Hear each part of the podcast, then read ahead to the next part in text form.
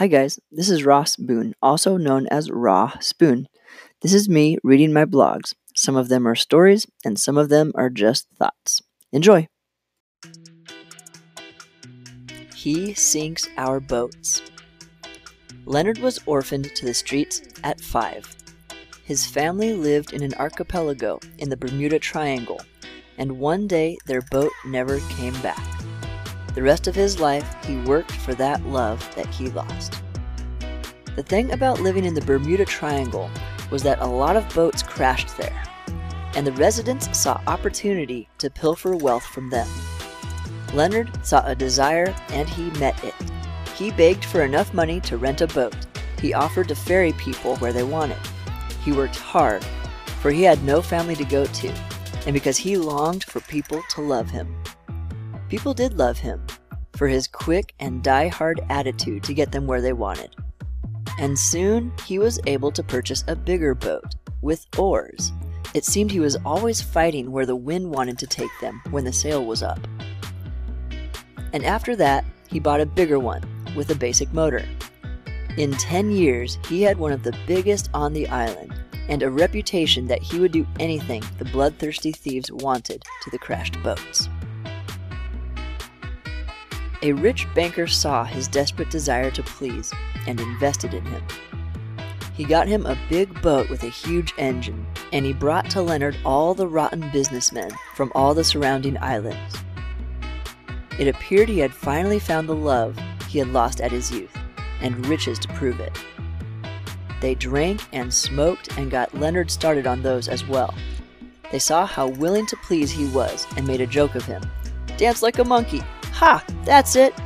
Or, Come here, monkey boy. I spilled my beer and want to wipe it up with your hair. Ha ha! It worked! He stored all the gold in the belly of his big, chugging boat, and all his hurt in his heart. He tried to use the three sails on the boat, but the wind always seemed to be pulling him away from where his clients wanted him to go. But one day, a storm rolled in and broke his masts. He yelled at the storm, God, why are you taking this away from me? This is all I have. And then the same week, someone started a rumor about him, and he lost much of his business. Now, why this too, you sadistic God? he yelled. And the following week, a drunk boat captain ran into his boat. And as it was sinking, he cried, God, how can you do this to an orphan? I have nothing else. He got into his original tiny sailboat that he used as a lifeboat as he watched his fortune and many of the men sink into the ocean. I worked for all that, God. How could you take everything I have? He heard a tiny voice. Raise the sail. No way, he said. It always takes me away from the islands and towards the open sea. But he heard again, raise the sail. All right, well, it appears you are truly a sadistic god. You are taking me to my own suicide. He thought, what else is there to lose? He raised the sail and fell asleep in the bow. He woke up to a thump. His boat had hit land. He sat up and saw people coming toward him. It was, it was his father and his brother. Then came his mother. Leonard! they all cried. They embraced him like none others had since they had left. He burst into tears in his father's arms. We're so glad you're here, Leonard. We've missed you so much. I have no more wealth, he cried. I have no more business. I have no more boat. God took it all away. His mother put her hand on his shoulder and said, Leonard, that stuff doesn't mean anything to us here. We have each other, and now we even have your boat if we wanted to go back. He slowly stopped crying and looked around. They had made quite a paradise there on the island tree houses and waterfalls and gardens. It was all so different than the sooty streets of the other islands. He remembered the people that schemed and fought in the streets, and eventually he said, I don't think we want to go back. This actually looks much better. And his father said, We love it here. We have everything here. That is, except for one thing.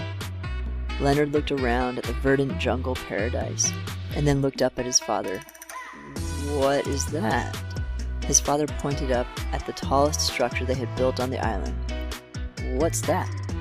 It's a lighthouse, his dad replied. It just needs fire to light up the top. What's it for?